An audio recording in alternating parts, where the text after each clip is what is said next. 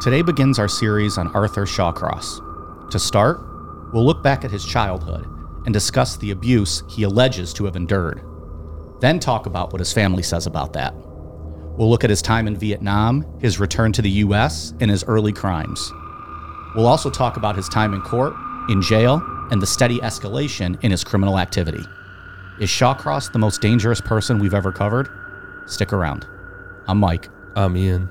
And I'm Dave. If you're still a believer in the often discredited McDonald triad, stick around. We're going three for three tonight.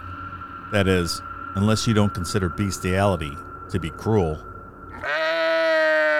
This is Necronomapod!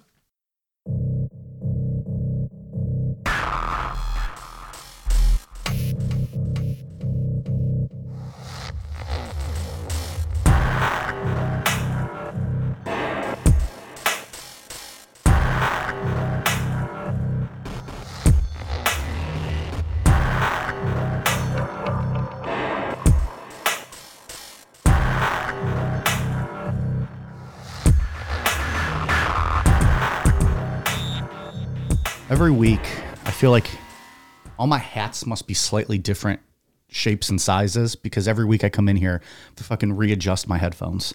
There's no consistency in my life. So that's what I got going on over here. What do you guys got going on? Those are first world plus problems. Yeah, that is, uh, I don't even know how to deal with that one. The struggle is very real. It's very frustrating. We get ready to go here. I'm all fired up, ready to start. Nope, got to readjust, play that game. My hat problem is that I have a very large head. All hats don't fit me. I keep seeing these targeted ads. I, I don't know why, because I don't have that issue. But on Instagram, there's this company that makes bigger hats, like mm. hats for guys with, with big heads. I need that. I have a giant head. But uh, it's not my fault. Next, it's the way I, God made me, pal. Yeah, I'm just letting you know there's a, there's an outlet out there for you. Next time I come, I come across it, I'll send it to you. I think they're just generic hats, but maybe they have stuff. I like generic hat. Just a flat black hat, generic. Yeah. Yeah. That'd look all right. Goes with every outfit, right? Absolutely does. Get some consistency in your headphones. Don't have to fuck with them every week. I'm way off today. This is gonna throw me off.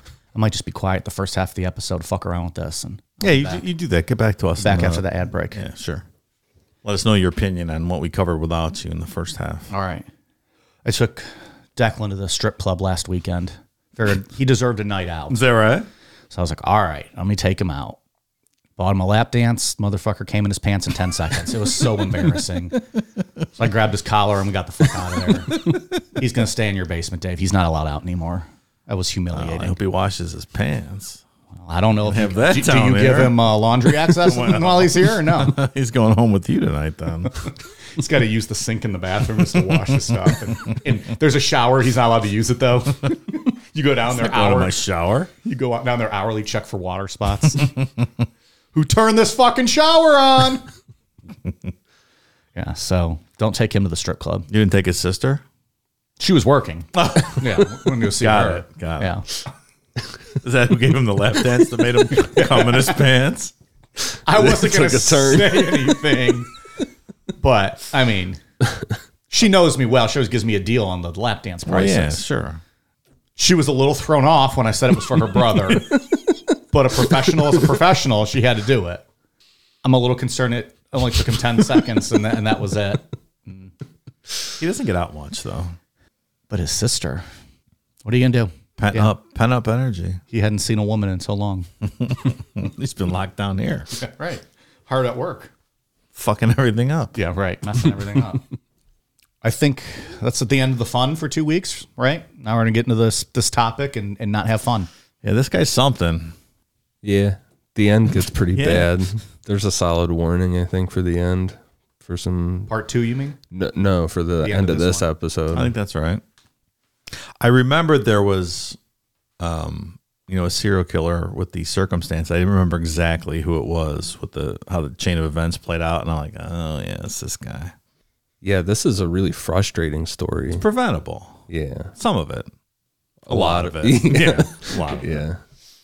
Well, let's dive in. I think the most interesting thing is, well, and we'll talk about it, there's the debate on the abuse, but not as blatant abuse as we get with most serial killers. No, I mean, everybody around him says that it's all bullshit. He had a normal childhood. So I, I, I think it's fair that people later in life, when they commit crimes like this, are looking for someone to blame and looking to deflect blame off themselves and kind of concoct stories. So we'll talk about that a lot in part two. Okay. He like rationalizes everything, blames everybody else. Every victim we'll talk about next week, it's always they were trying to steal my wallet or they were doing something uh, to me that made me mad. A la Aileen Wuornos-ish. She kind of, if we're to believe the prosecutor on that, it's kind of what she. Yeah. Did if she, yeah, if we believe that she didn't. Right. Yeah. yeah. yeah.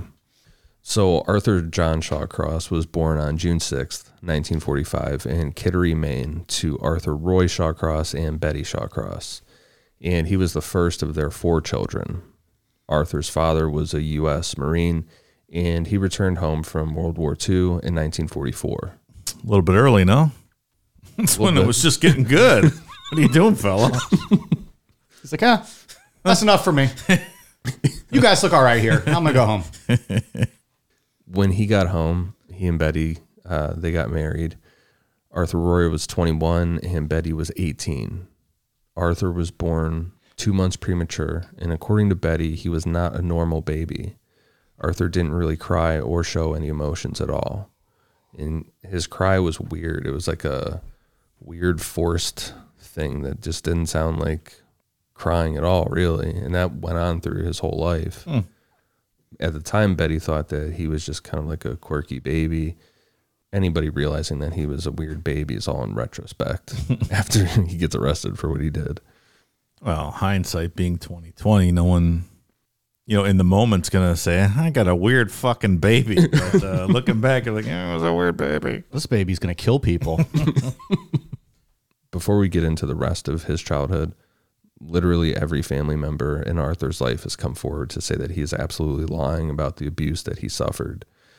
They do admit to Arthur's father spanking him with a belt when he got in trouble. But other than that, it was a normal childhood, according to his family. I think maybe the truth lies somewhere in the middle. It usually does. But I, there are things that Arthur says happened to him that I personally think are just way out of the line exaggerations. Well, and I think in the or fact fantasies that, yeah, like you said, things that he talks about throughout his whole life that he either fantasizes, makes up, or embellishes, you know, makes it easier to believe that he's lying about this, and his family's probably telling the truth. He has a history of kind of making stuff up, so yeah, it's like a narrative, after the fact narrative he crafted when he had, you know, lots of free time later on. Right. According to Arthur, around four years old is when he started to be beaten by his father when he got in trouble, usually with a belt or a broomstick. And like we said, the, the family does not deny that. It's a good age to start beating your kid, right? Four years old? I mean, back then it was no holds barred, right? Jeez. You imagine beating a four-year-old? It's awfully young. It's a bit excessive, no? Four? Like beating with I a mean, belt? It's all excessive. Sheesh. Yeah. Regarding social interactions, other kids didn't like Arthur. He weirded them out. Um, and part of that was his baby talk. At five years old, Arthur came up with two imaginary friends, a boy named Paul and a girl with blonde hair who didn't have a name. uh, Paul was his age and the girl was a little bit older. God, God, let's tag team Paul. Did he just refer to this girl as the blonde-haired girl? Uh, I don't know. I don't know what. She just didn't have a name. But it, it was weird because... It's like Voldemort. She, she, she will not be named. She, uh... He would, like, talk for them in baby talk. So, like, he would say something, and then whatever this girl said back, he would say back to himself, but in the baby talk. Mm. That's how that worked. I should have been friends with Gary, Ridge- Gary Ridgway's little baby who sat in the back seat while he was killing hookers. At least he existed, though. That's true. My nope. fat da da.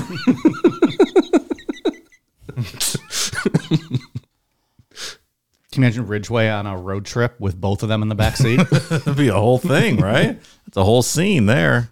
It's like a new sitcom coming. Ridgway and his two little baby talkers in the back. It's the name of the show, Baby Talkers. Baby Talkers. The baby talk thing is something that lasts into Arthur's teen years. Like, he just does this all the time. Oh, that's not weird at all. The baby talk thing got Arthur bullied by other kids, and at six years old, they all nicknamed him Oddie. Also, by six years old, bedwetting had become an issue for Arthur, and that's another thing that lasted well past the age that it should. McDonald Triad, strike one! Boom! Dun-dun. uh, I was never much of a bedwetter myself. I was uh, pretty continent. Were you guys bedwetters? I don't remember. Not that, like, not to an age where I remember it. It wasn't something I had a problem yeah. with. Yeah. I peed on my bedroom floor when I was forty one time, but I had been drinking for like twelve hours, so that was understandable. Not that, much of a bed wetter, though. Well, just a floor wetter. Yeah, floor wetter. I yeah. thought I was in the bathroom. Sure. I did that one time into a dresser drawer. Like, I opened up the dresser drawer. And you were trying. You tried. It happens. I thought it was the toilet. Well, yeah. It would have caught it, at least. You could have just dumped it out. It's an A for effort. It's the same night you ate a sponge. No, it was a different night. Same level of drunk, though. At nine years old, there were a lot of changes in Arthur's life. Uh, first, he had a classic head injury. Arthur was hit in the head with a large rock, which knocked him unconscious. For this, he ended up going to the hospital and getting some stitches. Second, he started to bully kids younger than him. He was still being bullied by kids his own age or older, but now he was taking those frustrations out on younger kids. And not just normal bullying, like specifically wanted to make kids cry. Very sadistic, hmm. wanted to cause pain. It fits the profile, I suppose. And the third thing that happened, his mother found out about Arthur Roy's other marriage. What, what, what? One day a letter showed up to the Shawcross house from a woman named Thelma June. While Arthur Roy was stationed in Australia, he met Thelma. She got pregnant, and then they got married. Once World War Two was winding down, um, Arthur Roy ditched Thelma and returned to the U S. So, as you can imagine, it was not uh, a happy household. He should have just said, that, that place doesn't even exist. What are you ta- That's not real. Australia, what are you talking about? Thelma? You can't argue that. That would have ended yeah. the, the fight right there. Yeah. There wasn't a ton of fighting in the house. Um, Arthur Roy just kind of shut down and became very distant. Arthur was also mutilating animals at this time. Really brutal stuff, beheading animals. At least this is what he claims. There's no there's no one to corroborate anything. So McDonald Triad, strike two! We're only in the first twenty minutes here. One of the big things he liked to do was scrape the feathers off of baby birds if he could get a hold of them. Oh, my God. Really sadistic stuff mm. he would talk about. At ten years old, Arthur started to run away, which his family said was just for attention because he would always come home pretty quick. His grades also suffered, and he was held back a grade, so he had to redo fourth grade. Do you think when he ran away, it was kind of like when Michael Scott tries to go out in the wilderness? And after he ran away, like at ten minutes, he was like, oh, this isn't a good idea. I watched that the other day. It's so funny. He cuts his sleeves and his pants and then tapes them back on. And when it starts getting cold out. Yeah. The following year, Arthur said that his mother caught him masturbating, to which she threatened to cut off his penis with a butcher's knife. But it wasn't to his sister. Mm. Declan. Sicko. There's another version where Arthur says that she anally raped him with a broomstick. And this with this one is where it starts kind of getting out of hand, where you don't know if this is like a sexual fantasy or, mm. you know, what's going on. Like if he would have preferred, he'd fantasize about mom raping him when he found his, or when she caught him. Or something, or that he gets off on trying to say the most shocking stuff to people after the fact. Yeah. See their reaction, like turns him on. Because he's, he's one of those guys that just would never shut up. He would give an interview mm. to anybody. He had his rules for what he would talk about and what he wouldn't talk about, but he gave all kind of interviews. So that might be some of this is like a shock value kind of thing. That's some serious child abuse, though, threatening your ten-year-old with cutting off his cock when you find him jerking off. That's what happened to David Berg, Children of God, remember? Yeah. We'll yeah. see how Seems well he turned out. She brought him in front of the whole family and threatened it. That's right. Didn't she make him do it in front of the family? That's yeah, he said that too, that she forced him to jerk off in front of all his brothers and sisters. I'll give you performance issues, no? I give you all kinds of issues. Yeah. It's going to be hard to come back from that. Yeah. What's wrong with you mothers? Stop the insanity. Let him jerk off in peace, Mom. Crying out loud. Who are the who are the kids into these days? Who's the... Uh, I hope you're not talking to me, because I have no fucking idea. It's probably Bad Baby, right? That's who everyone's into nowadays. Isn't she the one that made like millions her first day on uh, OnlyFans? I think I just read fifty million dollars last year on OnlyFans. Is that's that the Catch Me Outside girl, right? Yeah, yeah. I don't know if that's a thing or not, though. Bad Baby spelled with H's. Yep. That's a lot of money. It is a sizable amount. Million dollars for an appearance on Doctor Phil. Yes. Yeah. She really uh because at the time she parlayed that. She wasn't of age, right? And then like when she turned eighteen, yep. she signed up for OnlyFans and like yep. all these guys joined, yep. which is also just creepy. Like all the it's all those neckbeards. They were just waiting for her to turn oh, eighteen. Yeah. She was she That's was uh, very popular on four chan. Oh, was she? Oh yeah. The well, neck- clearly she's pop I mean yeah. fifty million dollars. Neckbeards were waiting for that to happen. Good for her, though. Yeah, absolutely. How the fuck did we get here? What? Oh, I don't know. I was talking about who, who you mentioned her. What are you the, talking about? How did we get I here? I was trying to think of where my stream of conscious went for that. I didn't even know her name until you said the Doctor Phil appearance. I didn't even know who we were talking about. I think that's her working name now. What was it again? Bad Baby. Uh, but it's B H. Like bad, and then B H uh, is baby. Uh, Let's jerk weird. Off the Bad Bunny. It's a little. It's much better. You could do that too, I guess. Does he have an OnlyFans? I don't know. He's the most downloaded, most listened to Spotify artist worldwide, I believe, though. That is wild. I know. Because I'll be honest, I had never heard of him until he showed up at WrestleMania. Yeah. I didn't know who he was. And they're like, here. The most downloaded artist ever. I was like, wait, who? I love how you two's like uh, introduction to some pop culture is only when it enters the wrestling world. At least that it's like one. The Venn diagram of what you guys know about pop culture and W W E is that, that middle part. What music does he make? I don't it's probably know. like like I don't uh, listen to that. I have no idea. It's probably like like uh, I think like, he's like a D J, like Skrillex type. Yeah, like shit that I would never listen to. It's like called like house music, stuff like that. Yeah, I think so. Pass.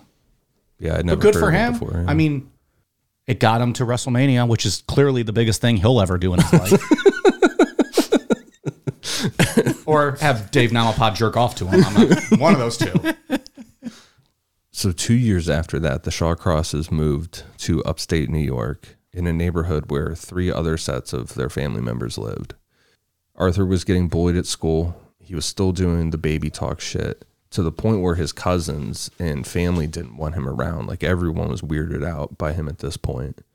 Arthur claims at this time he started to have sexual relationships with his mother, sister, and a female cousin, all of which consisted of oral sex done to Arthur and Arthur doing it to them. Oh. So that's the, I mean, there's two versions. There's a version where, according to his family members, they were all weirded out and didn't want him around. Arthur mm. says, no, he was actually having sexual relationships with all of them.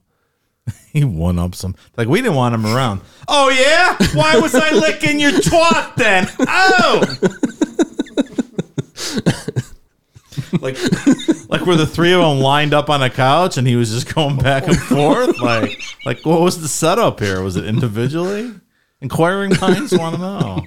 You getting off on this over there? Like, where can I read this in detail? What he said. It's a bizarre scenario he's painting here, this uh, Arthur fella. Can't wait to our next paranormal erotica. Dave's like, actually, I'm going to read the Shawcross letters.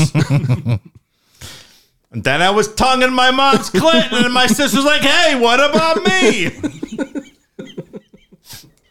It's not from the Bronx, Dave. He's upstate New York. Eh, you know. Rochester. Generalizing. I don't I don't know what a Rochester accent sounds like.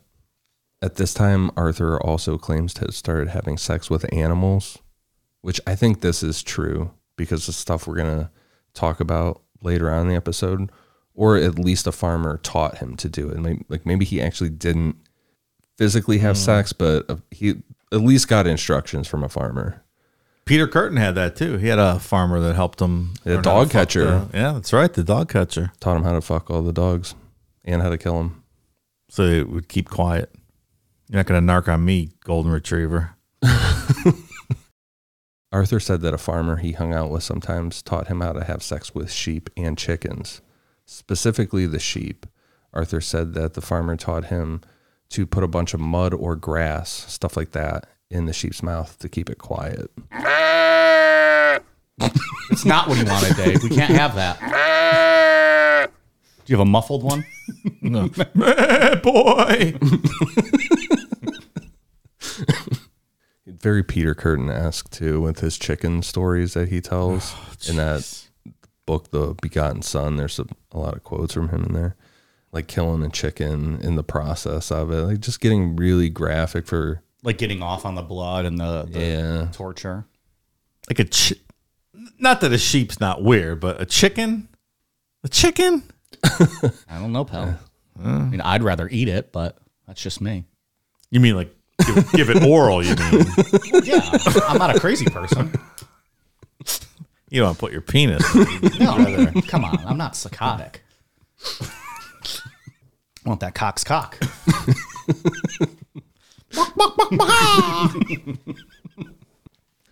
Arthur also failed at school some more, and he was going on seventeen years old in the eighth grade. He made it to his freshman year of high school and then dropped out, but not before receiving another head injury. During either gym class or uh, like a track practice type thing, he was hit in the head with a discus and knocked unconscious. At this point, just start wearing a helmet, dude. Like, come on. seventeen in eighth grade. Like at some point do we say, hey, maybe learning's not for you and we're going to go down a different path here? That seems a little old to be with eighth graders. What's that? thirteen years old. I mean, I Billy Madison seemed to have a good time. I don't know. You get to bang the teacher. He's focused on the teacher. The teacher, yeah. Right? At that point, he's almost going to be legal age. You might as well hang in there. I'm not sure seventeen-year-olds should be around thirteen-year-olds in eighth grade, though. It's probably not good for the other student. It's not good for anybody. No. It's not good for him. No. It'd be home instruction at that point, at yeah. the very least. Yeah. Go back to mom. Eat her pussy and never teach us Spanish. I was gonna say, I'm not sure that's a good idea either. Eat her pussy and he'll, she'll teach you Spanish? What did she say? That's homeschooling. Reading, writing, arithmetic, and rim jobs. After dropping out of high school, Arthur followed high the- school and it was in eighth grade. He made it to his freshman year. So he made it out of eighth grade. He did make and it out like, of eighth he's grade. Like, I'm out. I'm going out on top. I finished. Woo! Eighth grade graduate motherfuckers. I'm educated now.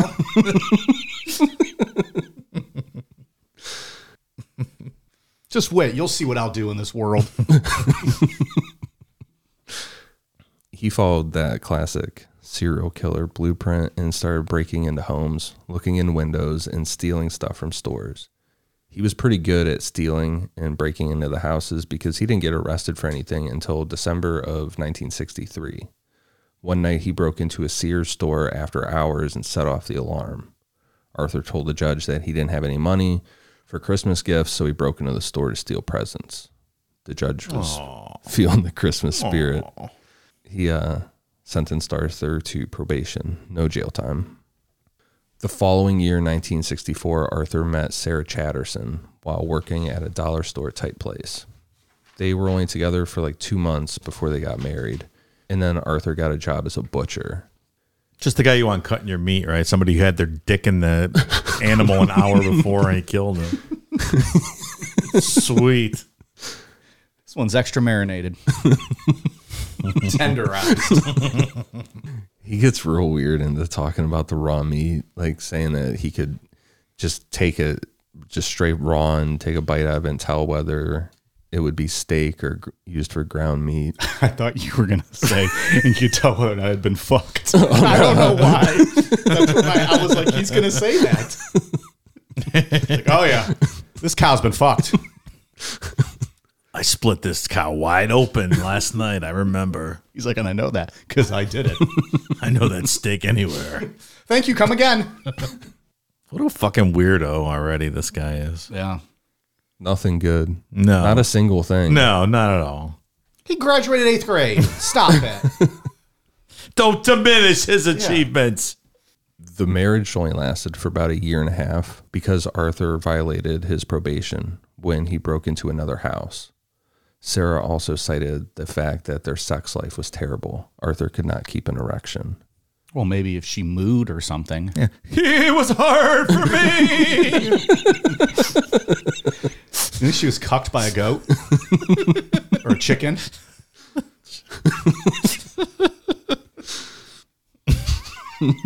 We don't have to go down that road. I was just asking a question. It's what we do. We're journalists. Arthur didn't receive any jail time for violating his probation, and he didn't for his next offense either. The following winter, when Arthur was twenty years old, a thirteen-year-old boy threw a snowball at his car. Arthur got out and beat the kid's ass. For this, Arthur was arrested and received six months more of probation. I don't know how that works if you're already on probation for doing something. You get double secret probation. They tack on six months, huh? One for stealing, one for assault. Kid's lucky he threw that snowball at Arthur and not Arbor, Arbor, uh, Albert Bell. Albert Bell would have mowed him down with his truck. Remember that? Yeah. It was great. It was eggs, right, at Halloween? Something like that. Because yeah. he, he wasn't giving Chased out candy. His ass down. Yeah. Albert Bell was the fucking best, man. Uh, we've Love talked about him a guy. few times. Yeah. Talk I'll, about a hometown hero. He was my favorite back then. He was a bad dude. Yes, he was. On April seventh, nineteen sixty-seven, Arthur was drafted into the Army to be sent to Vietnam. He started his training in Virginia and then went to Fort Benning in Georgia. Before he went to Vietnam, Arthur was given a thirty-day leave, and he met Linda Neary. The two hit it off, and they got married in October of nineteen sixty-seven, right before Arthur went to Vietnam. Oh, the war kept them apart? I guess you could say they're Shawcrossed lovers.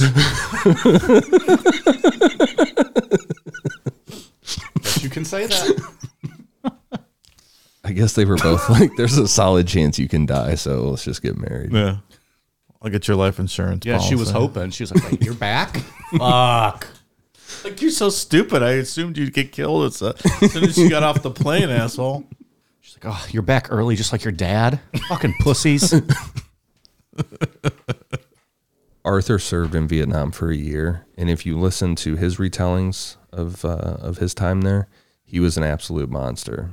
Arthur says that he was a weapons specialist, and one of his duties was to arrange for the distribution of ammunition, which called for him to travel to various units by helicopter. It was at that point that he later told a psychiatrist that he had started going out on what he called fire missions.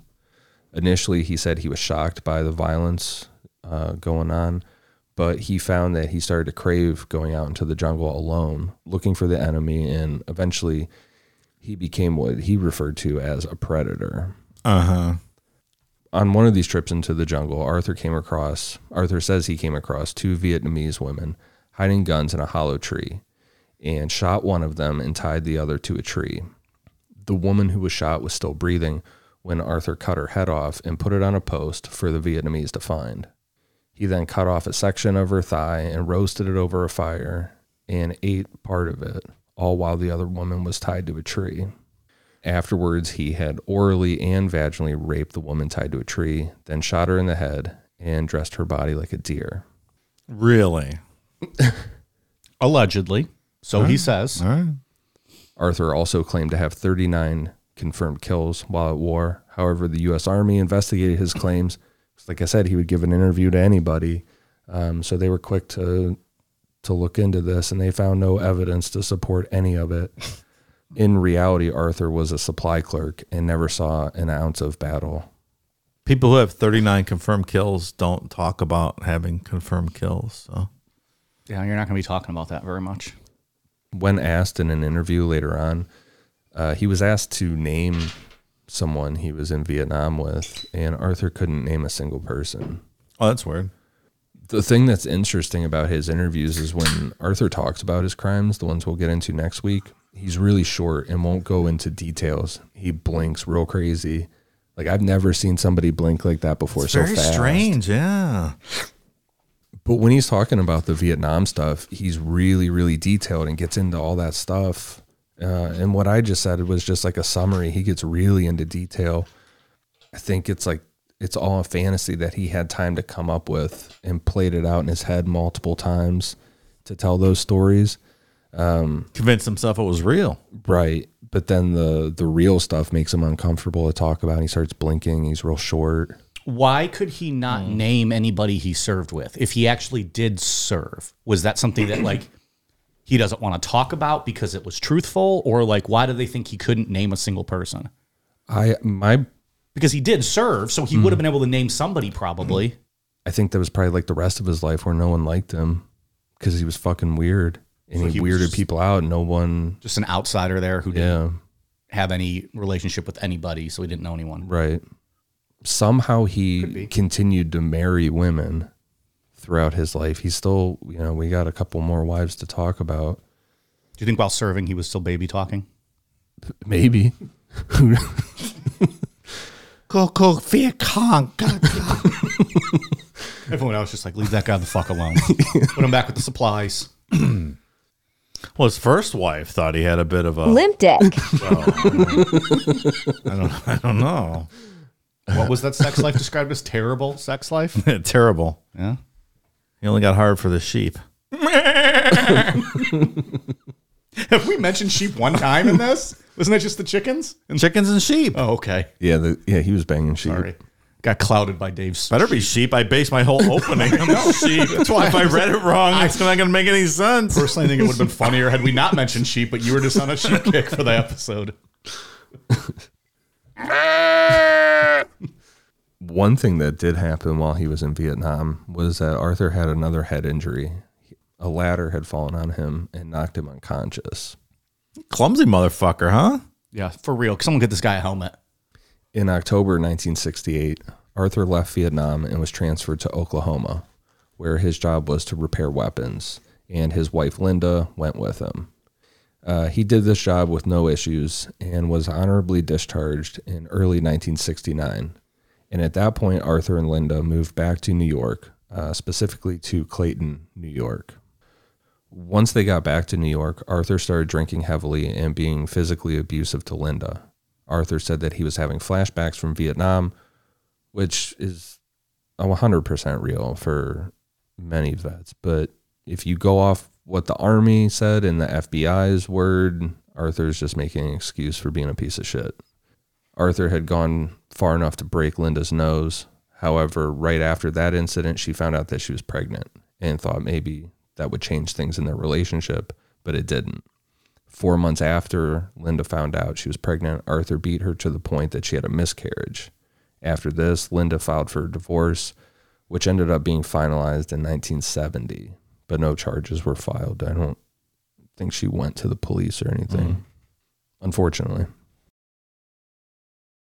While all of that was going on, Arthur tapped into another classic serial killer trait, setting fires. McDonald Triad, strike three, you're out, motherfucker! in in in April of nineteen sixty-nine, uh, he burnt down the Norton Brothers paper mill. A couple days later, he burnt down Crowley's Cheese Company and then called the fire department to anonymously report it. Really similar to Peter Kürten, getting off on that thrill of watching people. He really is just like Very a replica similar, of Peter yeah. Kürten. With the animals and then with the watching. Yeah. I mean, the Venn diagram of people fucking sheep and burning stuff down, and, you know, we're getting to a small population, right? I hope. I hope so. And like, and maybe it's larger than I think, though. Add, add another. I hope it's uh, not that big. Getting off on the blood and the hurting, mm-hmm. not just the fucking of the animals. Yeah, good old Pete. As soon as he saw the blood hit the ground, he fucking blew, just like Declan at the strip club, just like it. Yeah. Even the sound of it. He said the sound of it hitting the floor. Oh. Yeah, all the qualifiers we set up, you hope that population size is, is minuscule. It's probably not, though.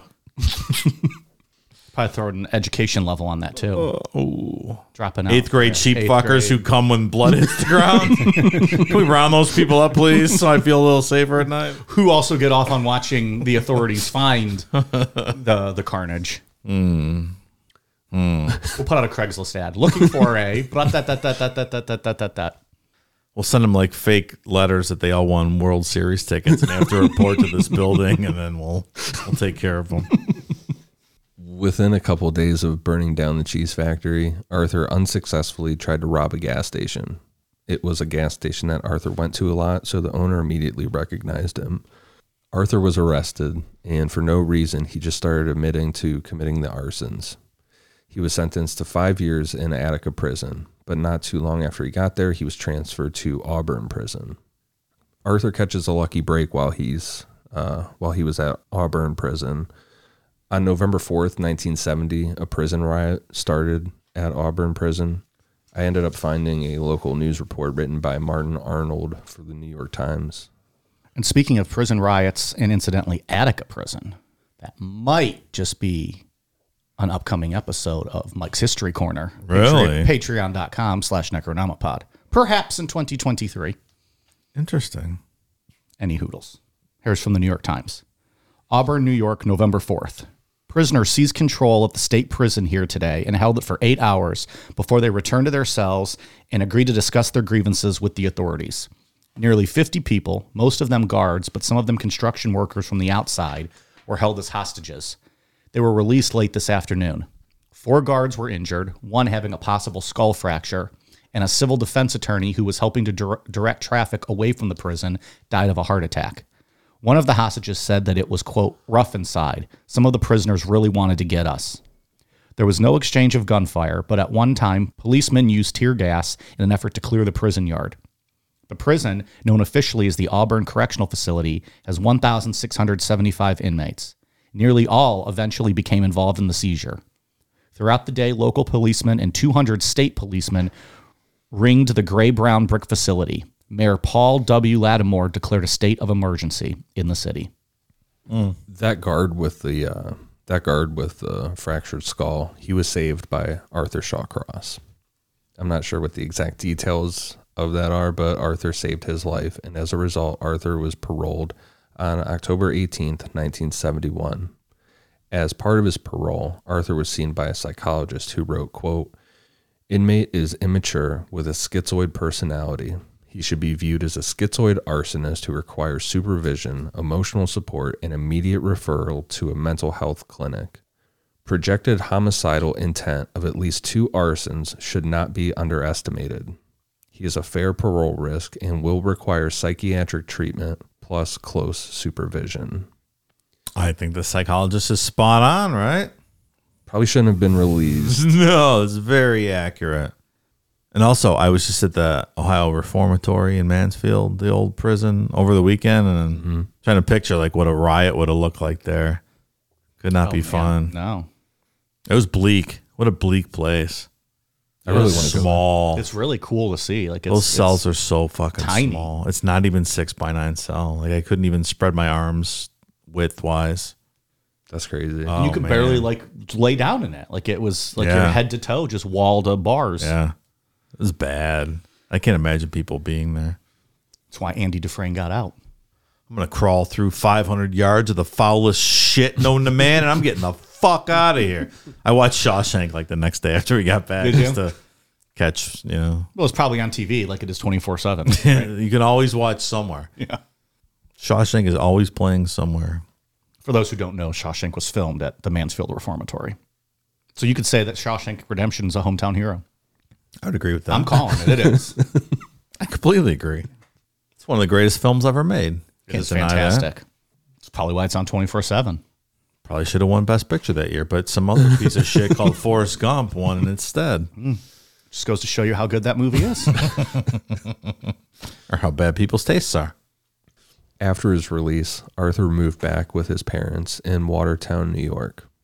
He was set up with the V A's mental health program, but he never went, and his parole officer never did anything about it. Oh, great. Good job. Arthur got a job with the Watertown Public Works Department and seemed to be getting his life on track, at least to the outside world.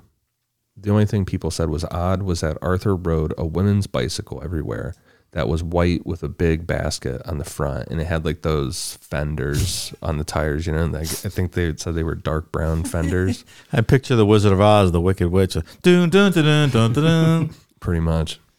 Or Dorothy riding her bike with Toto in the in the basket. That's about up front. What it's like. That's what I was thinking.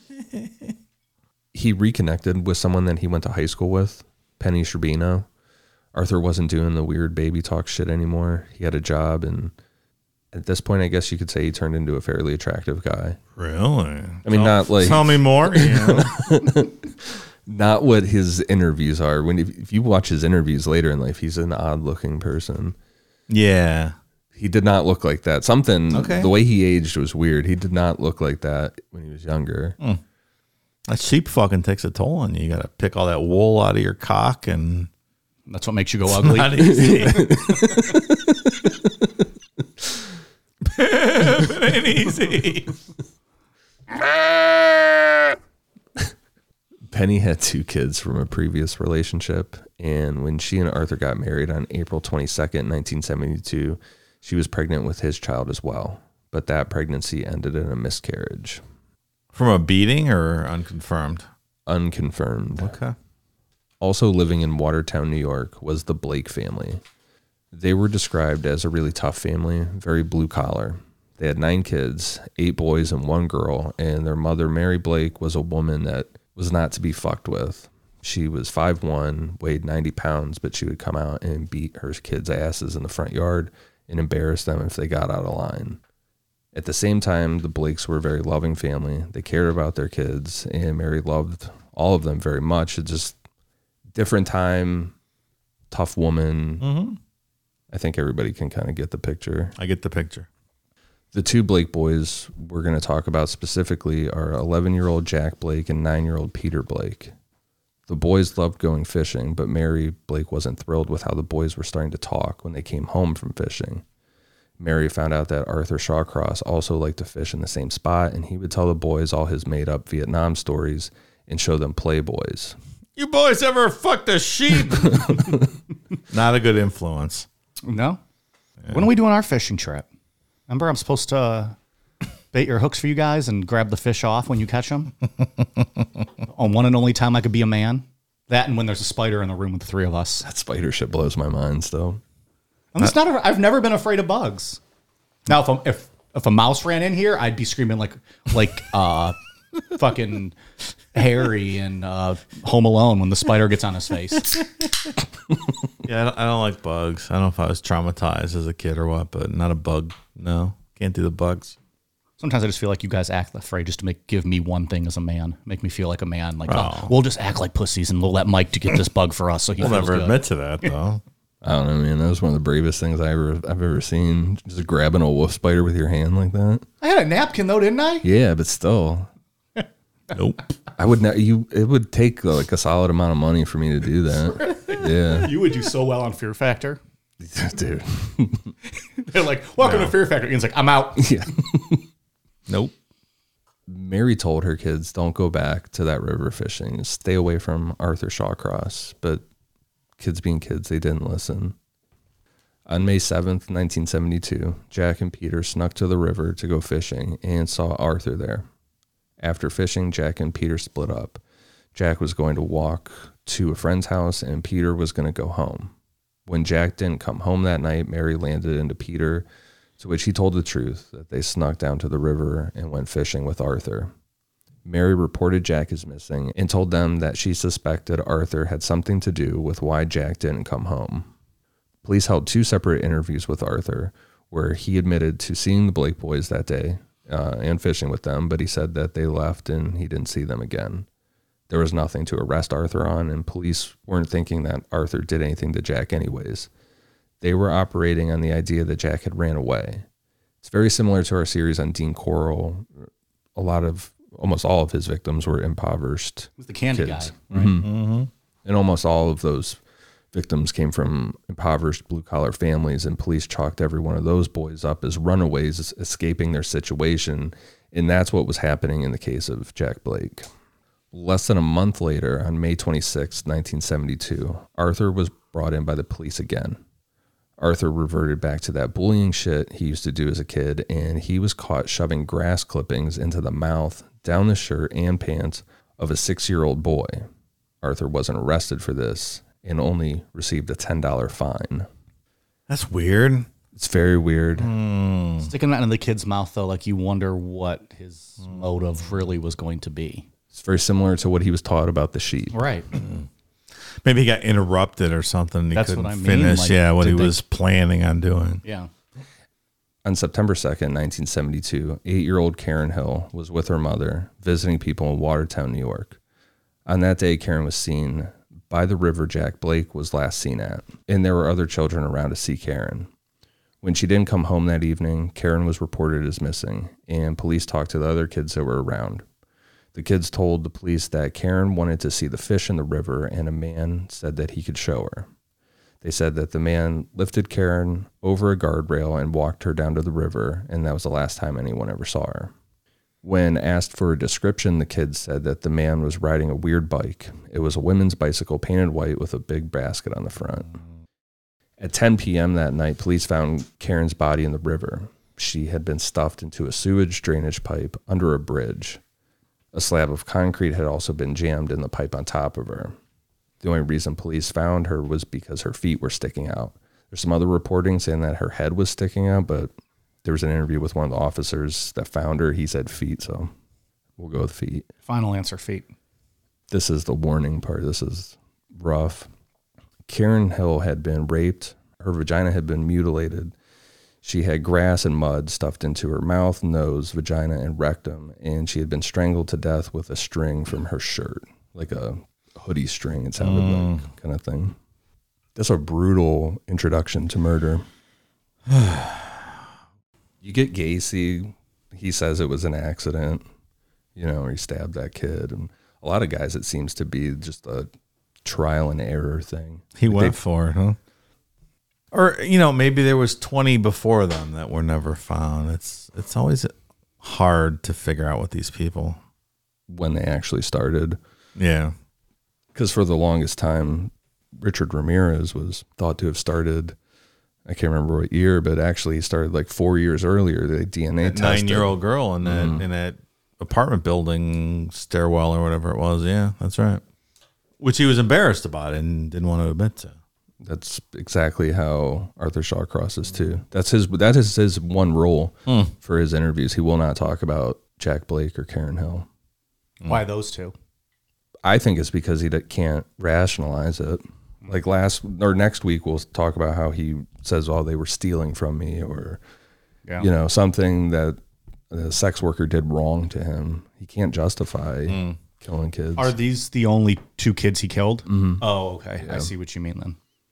Police brought in search dogs that night looking for Karen, and once her body was found, police allowed the dog to get Karen's scent, and that dog led police directly to Arthur's front door. On top of that, police saw Arthur's white bicycle with the big basket. Arthur was arrested, and he confessed to the murder of Karen Hill. But now the police believed what Mary Blake had been telling them about Arthur, and I didn't put it in the outline earlier, but it wasn't like Mary... just told the police, hey, I suspect Arthur, and then shut up about it. She was very vocal in the community. There's, I bet she was. There's newspaper write-ups of her, you know, saying it was Arthur Shawcross. The police aren't looking into this. Mm. After negotiating, Arthur agreed to tell the Blake family where Jack's body was, but in return, Arthur would receive first-degree manslaughter, which carried the sentence of two to twenty-five years in prison. We don't know the details of Jack Blake's murder exactly. In one of Arthur's journals found after he died, he said that he hit Jack too hard and realized that he would be sent back to prison, so he strangled Jack to death. Then he went back to Jack's body over and over again, apologizing each time until he got the urge to kill again. In another journal, Arthur gave the same reason, but said that he went back to Jack's body where he ate his heart, penis, and testicles, and then had sex with Jack's body. Oh, so he won't talk about it in interviews, but he will write about stuff in his journals. Yeah, he, he will not talk about those two. But that's what Arthur got on October seventeenth, nineteen seventy-two. He got first degree manslaughter, two to twenty-five years in prison, which he was to serve in Attica. For around the first seven years, he was nonstop trouble, faking being sick or faking mental issues to get out of work, stuff like that. Then eventually he transferred to Greenhaven Correctional in Stormville, New York, which is reserved for the worst of the worst, as far as I read. There he chilled out. Um, he received his high school diploma, learned carpentry skills, and just realized that he needed to play along. He had the possibility of parole, so if he stopped acting like an asshole, maybe he could get out early. And that's exactly what happened. On April twenty-eighth, nineteen eighty-seven, after serving fifteen years in prison for the rape and murder of two children, Arthur Shawcross was a free man. One parole board member voted against Arthur being released. His name was Robert Kent. Robert publicly voiced his concerns about Arthur being released and said, quote, "This man is the most dangerous individual to have ever been released to this community." That's where we'll pick back up on part two. Mm. Ooh, that's scary. fifteen years for the rape and murder of two children. You know, I read where the, the D A said that really his confession was the only piece of evidence against him, but like I, it seems like the bike and the, the scent from the dogs leading to his house are pretty corroborative pieces of evidence. I don't know. Who said that? The D A. Hmm. Why they plead, you know, let him plead to the, the, the manslaughter charge. I don't know, man. That's uh, that's something else. Robert Kent knew. He was like, no, I vote no, and I'm going to tell people why so that it's out there. Like manslaughter, I'm not even getting into a legal discussion, but that's not, you know, slaughtering two kids by the river is not the definition of manslaughter, right? No, what he did to Karen Hill, it's un, that's like, unimaginable. Yeah, like, come on. Because we don't know what he did with, with Blake, right? Other than killed yeah. him, but we don't know the specifics. Mm. Yeah, Karen. Because his body was not. fairly decomposed. Mm. Where did they find it again? His I, body? I can't remember. In the vicinity. Mm. You, what he did to Karen Hill is worst of the worst. It's Unit seven thirty-one type stuff. Yeah, the guy should have been executed. No, it was four months after Jack's thing. So Jack, Jack had been gone for a while. Yeah. And with his journals where he said that he went back apologizing over and over again until there was no body left. It was just bones. And then the other graphic version, the truth is probably somewhere in the middle mm-hmm. because next week we'll talk about he goes back to the bodies all the time. Mm. Um, who who did that? There's a few people we've talked about that did that, right? Bundy did that. He went back and put makeup on them and stuff. Like would, would he would bury yeah. them, dig them back up, put makeup on them, or just leave them hidden? Leave them hidden, I think. Yeah. The makeup ones, at least. Maybe Gary Ridgway did that, too. I'm yes. not sure if he brought the kid back with him or not. I, da, da, we, da, she not alive no more. Da, da. He brought his wife there, remember? Oh, yeah. Oh, like on a date. He parked the car date over night. there, over yeah. one of the graves and had sex with his wife. Come on, baby. Like, Arthur Shawcross should have been executed after this. Yeah. Clearly. Not on a manslaughter charge. Yeah, that's absurd. Yeah, I mean... That's a first-degree homicide. He should have been killed because the world doesn't need people like this guy in it. Like, there's nothing he has ever offered to society. Like, his, his whole life has been nothing good. Yeah. We there's not without one him. redeemable quality about him. Well, in all fairness, before we go on killing people, we had a psychologist tell you exactly what this guy needed, and it was never done or never tried. And I know he's to blame because he didn't follow up on anything. That's fair. But when you're on parole and under court supervision, where the hell was anybody else reaching out saying, hey, by the way, yeah. the psychologist said when he's released, here's what he needs. He's not getting it. You're not wrong. I mean, I, would that have fixed him? Probably not. Yeah, probably I, not. I don't, I don't know. But, but the you're, psychologist you're right. spelled it out for everybody, and there was no accountability, which we see often with these when people are on parole. But again, social workers or, are overworked. Parole officers are overworked. I don't know what kind of caseload they were dealing with. It's not an easy job. It's not, you know, a black and white kind of, uh, kind of thing. Uh, I, I don't know. I, I I don't give them that benefit of the doubt. No? You have a guy that this is this okay. dangerous. All the right. psychologist said his word, projected homicidal intent. How is that guy not yeah. near the top of your caseload? Yeah. Okay.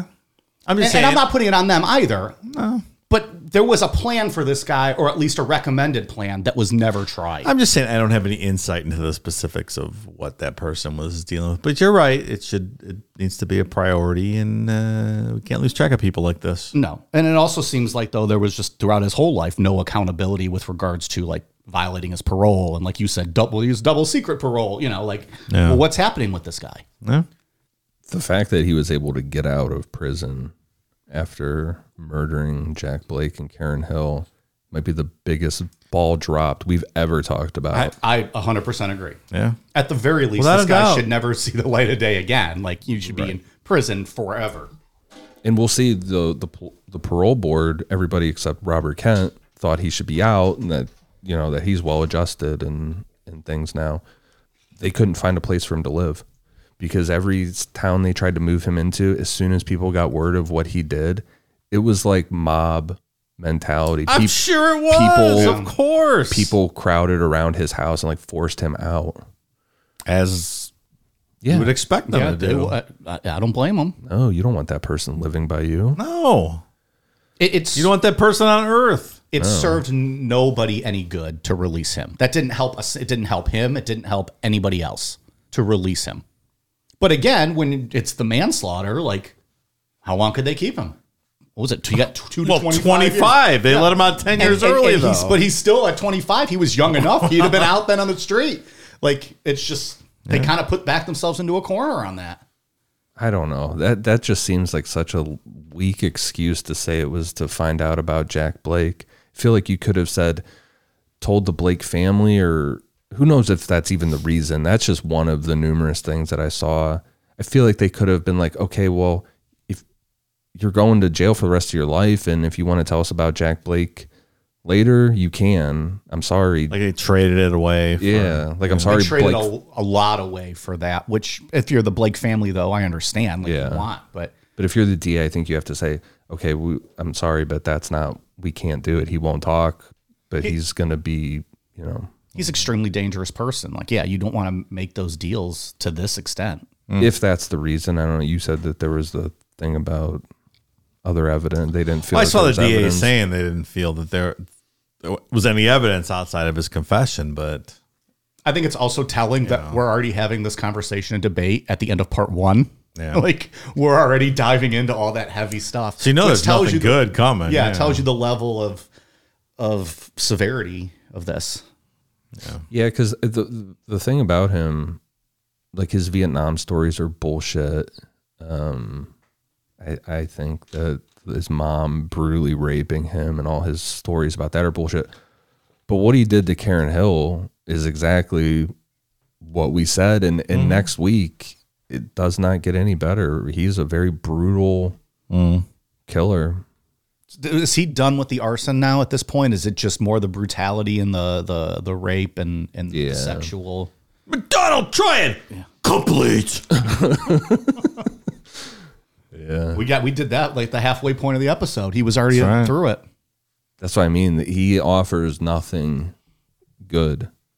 Not yeah. a single thing right. good could be said about him. Some people the world doesn't need. They're just, there just is. Even Charles Ng had it was funny, right? A funny quality to him. People liked him, right? right. Like, he was, yeah. What did Get he right. steal that got him busted? Like, like a hammer, hammer, or something? Yeah. Star Wars store theft, yeah, a drill, something. yeah, he's the one. He always said it was jocular. It was all jocular. Talk. Jocularity. At least there's some, there's nothing to even laugh about. There's not a single ounce of charm to Arthur Shawcross. Like, you can find Char- charm in Charles Ng, who snapped a baby's neck. More to come so, next week. Yeah, I part two is going to be a blast. Can't wait. Woohoo. Real feel good episode. Anything involving kids just yeah. makes it so much heavier. Have you ever had the urge to push that during one of the really heavy parts of our show? Well, could have been no. when, when Ian was like, Charles Ng snapped a baby's neck. Hit them.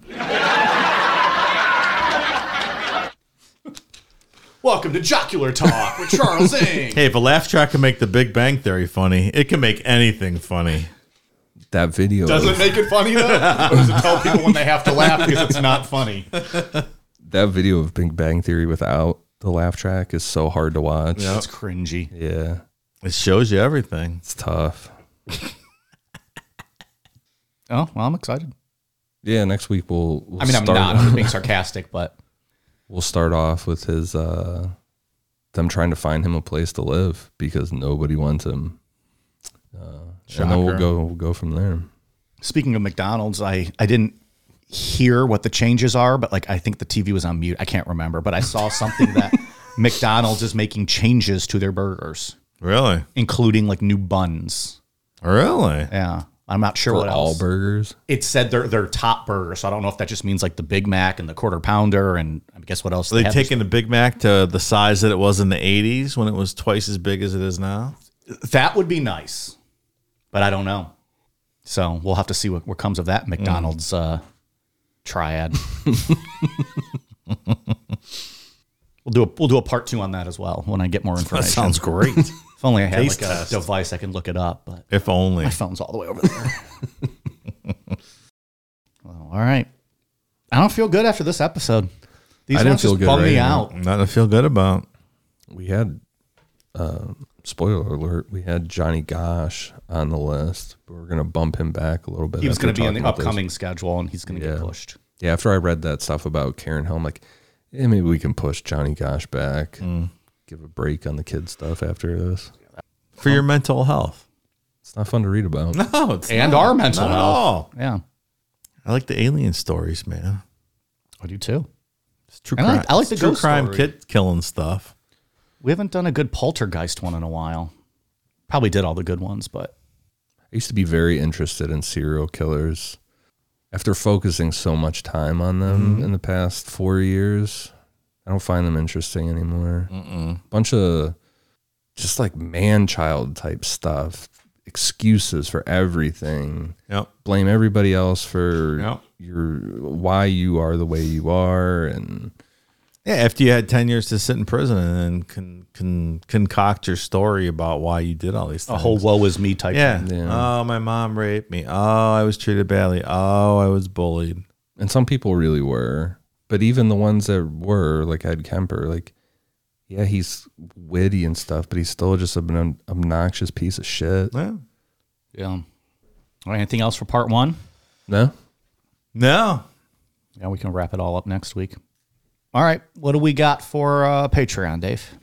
Thank you to new patrons, Danielle Kulina, Rachel Taylor, Big Mommy Milkers. Hey! I think that's Declan's sister. Matthew Fraser, Paris Bowser, Nan Wolf, Casey, Jerry Brewa, SpaghettiOs out of a can suck. You lied to me. What do you have to say to that, I can't Mike? fix broken taste buds. No. Good answer. Kale Prothero, Joshua Riddle, Mikey's big left nut on your forehead. Not my forehead. I don't think that's me. No one ever calls me Mikey. Kirsty Grimbley, Robert Bretland, Doug Woods, must have cucked your dad. Good one. Good one. Taryn Ivy, Ashley Felton, Michael, Jake Lopez, Charles Delancey, Shaney G, Carly Munn, Ryan Stark, Melissa Fralin, Matthias, Missus Hildebrandt's Big Hairy Beaver. Well, I don't know if that's ever been proven. She probably does have a big hairy beaver, though. You're right, sir. No, I think she gets it waxed in her butthole. She bleached. gets it waxed in her butthole. That's what you're hoping when you have your first date. Can, with can you imagine what it's like when she calls to leave the message for that appointment? Calling her uh, the, the, the salon. My beaver's poking out of my shorts. I'd like to make an appointment. That was good. Tiffany Harmon, Katrina Williams, Canadian Rusty Trombone Research Council Pink Eye Support Department.